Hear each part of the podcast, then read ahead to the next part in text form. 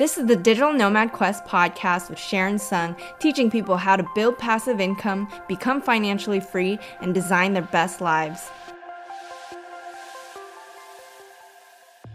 Hey guys, it's Sharon from Digital Nomad Quest, and today we're gonna go over 11 millionaire habits that have changed my life. So, in this episode, I don't wanna go over the generic habits that people always talk about. For example, meditation, waking up early, cold showers. I'm sure that is very helpful, but for me, I actually don't do any of those things. I would say I don't wake up that early. I take normal showers. I used to meditate when I could, but I haven't been keeping that up. Even though those things help, I'm gonna just really hone in on the ones that have actually helped me a lot in my journey and hopefully it inspires you as well. And I feel like a lot of people think, oh, you need to inherit wealth. Like people were born rich, so that's how they are rich. But actually, a study by Fidelity Investments show that 88% of millionaires are self made, which means they didn't inherit their wealth. So I'm just hoping that a lot of these habits and these tips really inspire you to think think that there are opportunities out there for you and that anything is achievable. Now let's get right into the first habit, and that's doing the 20% that produces 80% of results. And this is called the Pareto principle. A lot of the successful people I surround myself with always talk about this principle because it's very easy to get caught up with tasks that don't actually move your business forward or move your development forward, for example. For myself as a YouTube creator, if you look at my old videos on this channel, I would just put up these videos without thinking about it too much. I wouldn't script any of them. I wouldn't really do that much research. I basically was mainly talking through my own knowledge based off of my previous experience. But now, if you look at all my videos, I do a lot of research on what topics I should talk about. For example, what is my audience struggling with? What are they asking for? And what are other creators talking about, for example? Like I look at all these things to help me figure out what to talk about on my own channel. And then I do a lot of research now as well as I script and outline my videos. So I knew that that was the 20% to get me those 80% of results, but I avoided it for the longest time. And that's why bring this up because with any business you're doing or any venture, or even if you're working on your health, like for example, you know that you're drinking soda every single day and you know that if you cut that out, that would actually make you feel a lot better and feel a lot healthier. That's probably the thing you need to do. Even if it's the hard thing to do, it might be the thing that will really change your life. So make sure you're always reflecting on figuring out what that 20% actually is and actually take that step because that will honestly give you exponential results. Second one is surround yourself with people that actually inspire you. In the past, I was always very introverted. I didn't really want to go out and meet new people. But now I go to a lot of conferences and meetups and I try to talk to people because I can learn from people. It's important to surround yourself with people who you want to be like. It could be around health, it could be around other things that you just really want to get better at, for example. They say that you are the average of the five people you spend the most time with, and I honestly think that's true. So just be careful and aware aware of your circle? Are you surrounding yourself with people who are constantly complaining, playing the victim, making excuses, gossiping about other people, looking down on other people? Just kind of think about that a little bit and see if that energy is pulling you down or, you know, if you need to be around people who are more positive and who are doing stuff that you are inspired by, or maybe their personality is something you respect and you want to be more like. Just take note of it and try to surround yourself with the right people. Even though I'm an introverted person, I actually started my own mastermind.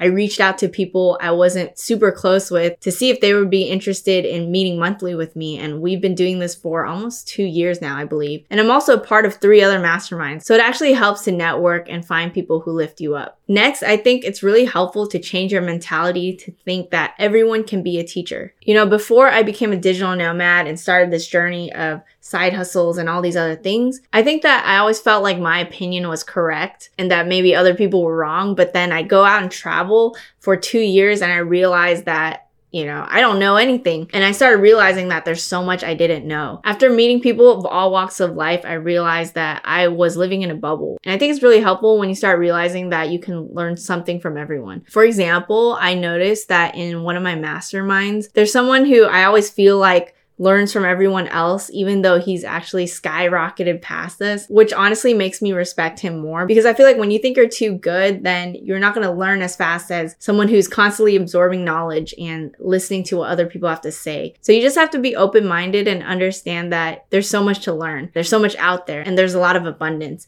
And I think when you treat everyone as a teacher, I feel like it shifts your mindset to more abundance as well. That you think there's knowledge to be had everywhere and you can share knowledge freely. So that just opens opens up to a nicer environment that's not as combative or competitive, and you think that everyone can have a piece. Next, I would say writing things down has changed my life. So I wanted to bring up my Remarkable 2 because I actually use this a lot for my to-do lists, for my goals, for figuring out my systems for real estate, for content creation and everything. If you're interested, get your hands on a Remarkable 2 by clicking on my link below. Now it goes into my number five habit of setting goals and then breaking them down into smaller milestones and then working on them consistently. So let's bring back the Remarkable 2 and let's try to do an example. So say you want to build systems for your content creation business. I'm going to say overarching goal is systems. So then I break that down into smaller milestones. Like, what are some things I could hire for? So maybe video editing. So I'm going to write that down. Maybe thumbnails. I can write that down. Get someone to design these different things. Maybe I need to write SOPs. So basically, for people that I hire, I have a set procedure. And then in case anything happens, then I can rehire someone else for that role again because I've set those standard operating procedures. So say you want to just proceed with that. So maybe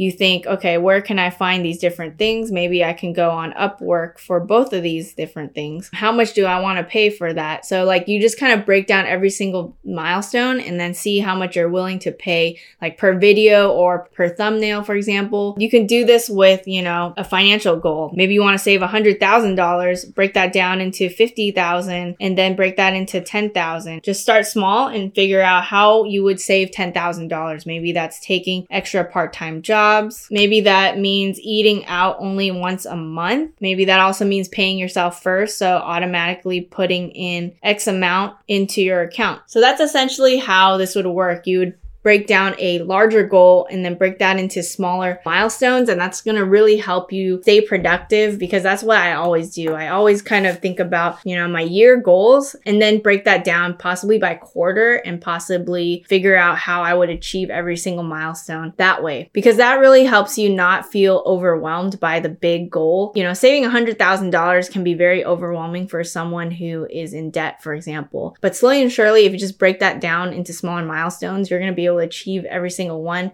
And it's just going to give you more confidence as well. Number six habit, I would say provide value. When you provide value in the world, it goes back to that abundance mindset thing where you feel like you can share knowledge because everyone can succeed in this world. There's room for everyone. I think that when you have an abundance mindset, it really helps you grow because you think, oh, there are tons of opportunities out there for me. I'm able to achieve this instead of feeling small and thinking, I don't want to provide value because people will take that from me and then surpass me and then then I won't be able to like do this and that. Or I won't ever be able to become a millionaire because I never inherited wealth. I didn't come from a rich family. So that plays into that abundance mindset thing. Do you have a scarcity mindset or an abundance one? And if you feel abundant, you should be comfortable with sharing knowledge and usually it'll repay you back. People will, you know, trust you more and think that you are helping them so they'll want to help you back as well. Number seven, live below your means. This is an obvious one, but basically lifestyle creep is something that can really happen if you boost your income.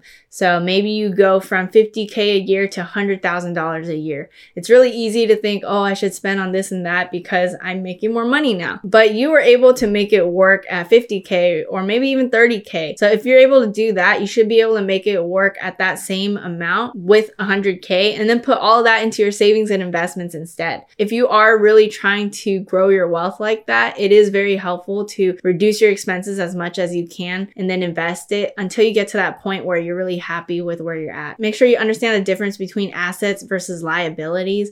Liabilities are the debts you have, whereas assets add financial value to your net worth essentially. So make sure you're not taking on too many liabilities, having too many expenses. Make sure you're boosting your income and getting more assets if you can. And something that helped me when it came to saving and putting that back into investing is kind of equating the amount of time it took for me to make certain amount of money. That made it so that I would kind of decide is it worth it for me to buy this bag or buy this piece of clothing? If you have a $10 an hour job and then a bag costs you like $500, is it really worth 50 hours of your time? That's the kind of thinking you have to think about and it might help you with your shopping decisions. Now let's talk about number eight. Something interesting that's recently helped me is sleeping and waking up every single day at the same times. So that includes weekends and just times where I'm like, oh, I need to cram for work and all this this stuff. Instead of staying up late, I've actually been trying to sleep from 12:30 to 8:30. 8:30 is not that early compared to people who are actually waking up at like 4 to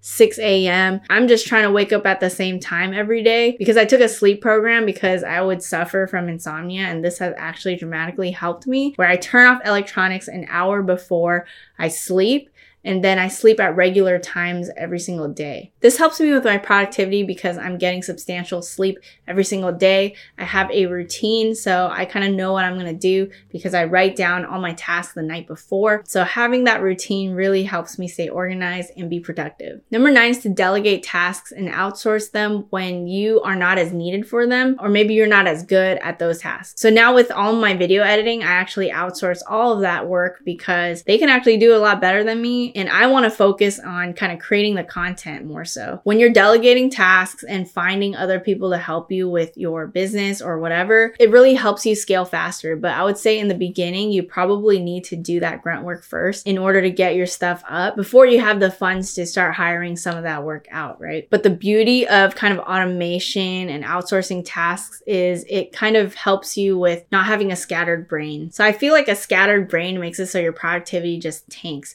So whatever you can do to help with that is great. If you can have some other people handling tasks that you don't want to do, then you can focus on the things that you do want to do that can actually grow your business a lot. That kind of leads me to number 10, which is time blocking. So I actually kind of think, okay, these are the days that I'm going to film and these are the days I'm going to script. These other days I'm going to do this or that. So I kind of think in that way and just time block. And sometimes I even time block like when I'm going to have fun. So having a schedule makes it so I don't have to think about what I need to do next, if that makes sense. So if you time block every single day of the week, that's even more helpful. I don't do that as much, but for example, if you do like writing only on Wednesdays or filming only on Fridays or whatever. It's like you're filming Fridays and writing Wednesdays type of thing. That can really help with your productivity because your mind is just like, okay, I just need to do this one thing. I don't need to go off and get distracted on other things. And then lastly, I would say do things that scare you. So honestly, I mentioned I'm a very introverted person. I don't like public speaking. I don't like doing all these other things. But I started challenging myself to go out there and like go on interviews, do presentations. So I presented at FinCon. I've been going to conferences.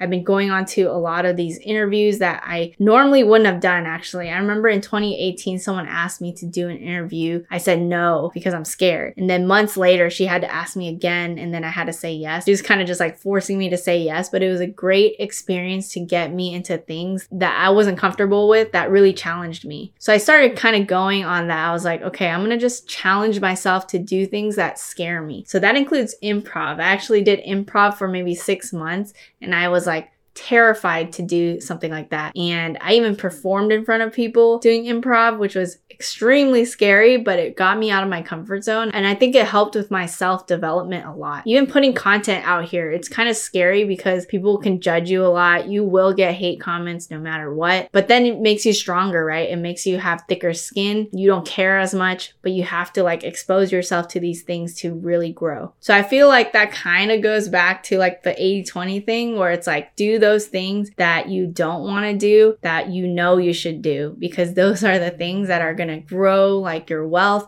your business, help you in your life. So make sure you're doing those things and challenging yourself as much as you can. So I hope you guys enjoyed these 11 millionaire habits that have changed my life. Honestly, with these last couple years, my life has changed dramatically. And I feel like every single one of these tips have helped me in this journey. So I hope it inspires you a lot.